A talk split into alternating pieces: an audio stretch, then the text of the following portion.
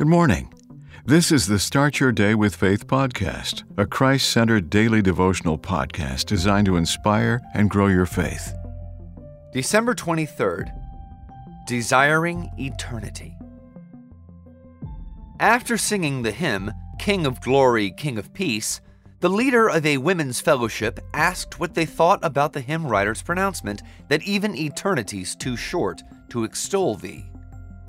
Sounding like Billy Graham, she followed up with leading questions. How do we embark on our final trip?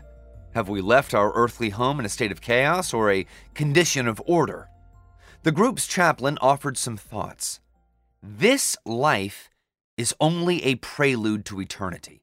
Living a godly life now is a prerequisite to securing a life of eternity with God. Another member invoked 2 Corinthians 4:18. Fix our eyes not on what is seen, but on what is unseen. Since what is seen is temporary, but what is unseen is eternal. The verdict is clear. We should desire eternity. Hence, we'll do well to A. Work towards living in such a manner to have eternal significance, and B.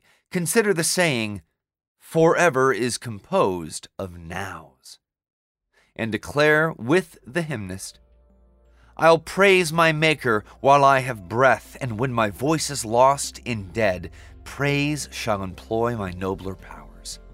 My days of praise shall ne'er be past, while life and thought and being last, or immortality. The Start Your Day with Faith podcast is a Christ centered daily devotional podcast written by Dr. James Panford Arthur, a published author of several devotional books. Subscribe to this podcast on your favorite podcast platform, and please share what you've heard today on social media.